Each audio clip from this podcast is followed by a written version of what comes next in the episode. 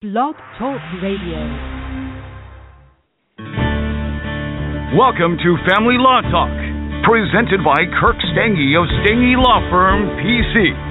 Stange Law Firm is a family law firm in the Saint Louis metro area, with offices in Missouri and Illinois. Now, here's your host, Kirk Stange. Welcome to Family Law Talk. My name is Kirk Stange, and I am the managing partner of Stange Law Firm, which is a family law firm with offices in Missouri and Illinois. Well, welcome today to Family Law Talk with Stange Law Firm. We have an interesting topic. The topic is titled Drug Usage in Custody Cases, and we'll get to that here in just a second, but I'll state, as I always do, that the choice of a lawyer is an important decision that should not be based solely upon advertisements, and that the information you obtain today in this episode is general in nature, and it may not apply to specific factual or legal circumstance. Therefore, if you need legal advice, you should definitely consult an attorney who's licensed and competent to practice law in your specific jurisdiction. All right, so back to the topic. Again, the topic is drug usage in custody cases, and this is based on an article on our webpage, family law headquarters dot com, uh, dated December twenty-ninth, two thousand fourteen, and the title is How Doing Drugs Can Sink Your Custody Cases. And so that's the topic here today, a really interesting topic, and, and if you look at the article itself on family law headquarters dot com, we have a picture of a large ship Uh, sinking in the ocean, and that is kind of uh, a good visual, I think, for what drug usage can do in terms of in terms of a custody case. And so that's the topic here today. So let's talk let's talk about it. And let's go through it. Um, obviously, you know, for some parties, um, you know, going through a divorce or custody case can just be a hard thing in and of itself. It can be emotionally draining. It can create a huge toll and burden on the back uh, of some folks. And so there's some folks out there who maybe didn't use drugs previously, uh, uh, certainly not in any kind of current sense. Maybe it was something they did a long time ago in their past, but it's not something they'd been doing. It's not something they were in the habit of doing uh, in any shape, matter, or form. And unfortunately, you know, there's lots of instances out there where you'll see a party and they go through divorce or custody case, and it's just an overwhelming burden. They feel stressed out, maxed out. They feel as if they can't handle it. Uh, it's all too much. It's too encompassing. And so, unfortunately, some parties uh, decide to dabble in drugs or partake in some sort of drug use, whether it's casual or whether it becomes addictive, and they do it at the worst possible time, which is in the middle of a divorce or custody case, when really the microscope is on them and a court system is looking at the parents of the custody case, trying to determine what's in the best interest of the kids. And, and obviously a big component of that is a court determining who can uh, really provide for kids stable uh, guidance, stable parenting, Uh, even-keeledness, even-temperedness, and, and really that's what courts are looking for. And so obviously drug usage, uh, not not particularly helpful.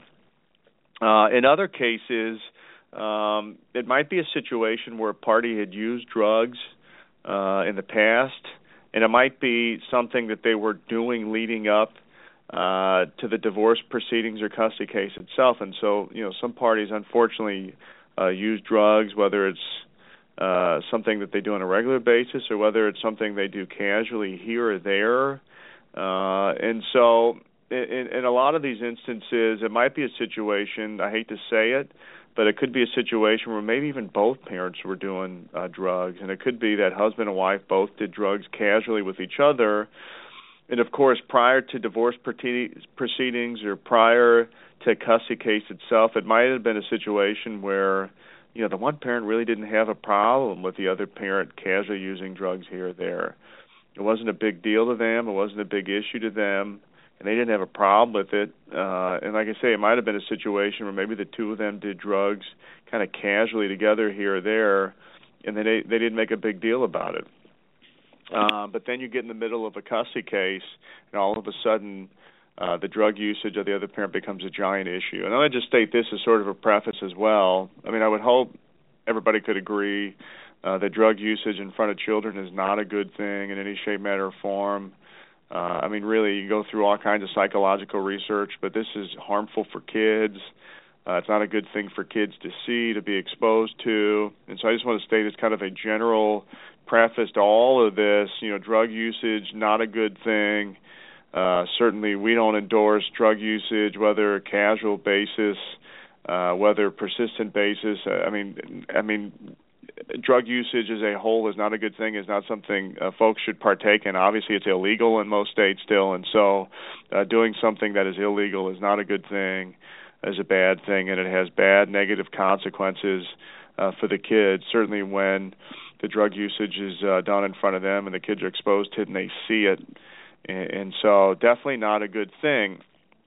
Uh, but all of that said, uh, the reality of it is is that some folks still partake in either casual drug use or they take uh, uh, drugs maybe on some sort of regular basis, and that, and that's just the reality of it. And uh, uh, in saying all of that, the reality is this is not helpful to custody cases. And so lots of parties, you know, they'll hire an attorney for their divorce or custody case, and the issue of drug usage will come up. Uh, and in fact, you know, we give uh, materials uh, in our intake packets, and we talk about how drug usage, uh, not helpful in custody cases, not something uh, parties should do, but some folks still do it. And at the end of the day, you know, for for parties out there, uh, parties seeking regular visitation with their kids, uh, for parties that are actually seeking custody, um, I mean, if this is you and you're going through a divorce or custody case, the drug usage is not going to help. Uh, it's not helpful. It's counterproductive. It can really sink a custody case faster than uh, almost any other factor out there. Uh, so it's definitely something uh, that those going through custody cases need to be aware of. And so we'll just give some examples. Um, Uh, certainly through uh, my years of practice, I've seen cases where party ends up with supervised visitation for a period of time because they can't pass drug tests. And, and it might be a situation where, you know, court doesn't give them unsupervised visitation until they pass so many drug tests consecutively. Uh, I've certainly seen cases where even at the conclusion of the case, uh, one party or the other uh, agrees to submit to some sort of regular drug testing Um, after the conclusion of the case. And so, uh, you know, for folks that want custody, for folks that are looking for frequent, meaningful contact with their kids, if you do drugs, what might end up happening is you end up with supervised visitation. Um, in other cases, it might be an instance where the court decides that they want that parent to undergo some sort of drug rehabil- drug rehabilitation, some sort of counseling, and that their visits are uh, supervised until that happens. Uh, ultimately, um, uh, some of these parents can end up with supervised visitation for the long term. So through the years, uh, there's certainly been cases uh, that I've uh, uh, seen and been a part of where a party at the conclusion of the case, I mean, their visitation is supervised, which means every time they see their kids, uh, there might need to be uh, a supervisor there present uh, overlooking their visits. And, and at times this can happen. Uh, it, it, it, you know, certain courthouses, court systems might have a supervised visitation program. There's certainly uh, some independent people, uh, private uh, practice people, if you will, that one of the things they do for a living is supervised visits. But think about that.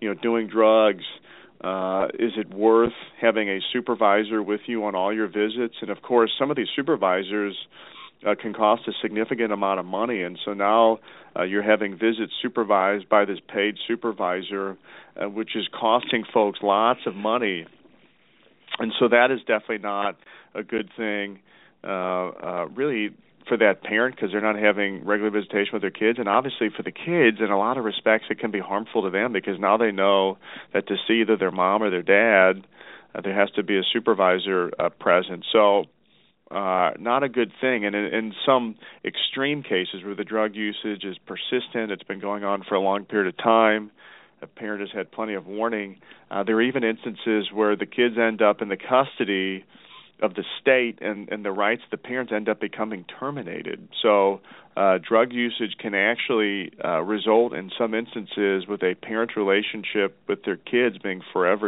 severed, forever terminated, uh, and that's not a good thing. So you know, for all of these different reasons, it's really critical that parents think long and hard before they even engage in really any kind of drug usage. Obviously, some folks uh, have various uh, degrees of uh, dependency. You know, some folks might become They might have some sort of genetic propensity to become addicted easier to other than others. Uh, but at the end of the day, you know, drugs can stay in folks' system for a long period of time. Courts can enlist certain types of drug tests, and, and these different drug tests can go further back in terms of determining whether somebody's used drugs or not. Obviously, you know, urinalysis tests uh, can take place. Those don't go back uh, nearly as far. Uh, but in some instances, uh, you know, the court might order a hair follicle test, which can show drug usage for month, months past.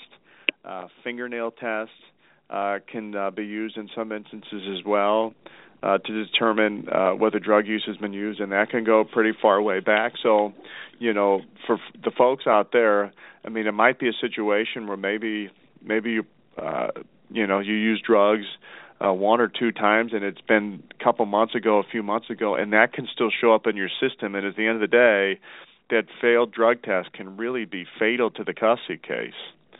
Uh, particularly if uh, you're failing drug tests and the other parent is passing.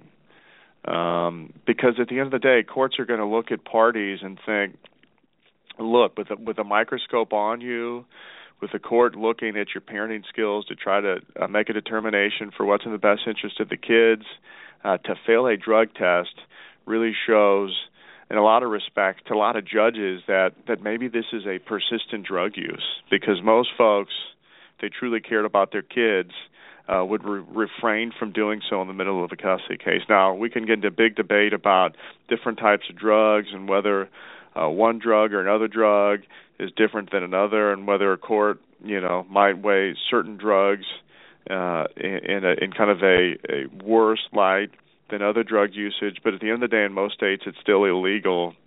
And uh, uh, courts not fond of seeing parents failing drug tests. So, again, at the end of the day, uh, if you're going to be going through a divorce or a custody case, and custody of your kids is important. It's just critical uh, that uh, uh, you get the help that you need, or that you just stop the drug use uh, altogether and, and uh, realize that at the end of the day, you've got to choose the drugs, you've got to choose the kids. And, and for the good parents out there, hopefully they're they're choosing the kids and not the drugs, because Uh, it's truly one of those situations that it, where if you're doing uh, drugs in the middle of the custody case, uh, it can have a fatal effect on, on uh, a custody order that any parent um, uh, could receive for their kids. And that's why, again, uh, we have a picture with the blog article on family law headquarters dot com of a ship sinking, because it's really a good illustration of what what can happen when a parent fails a drug test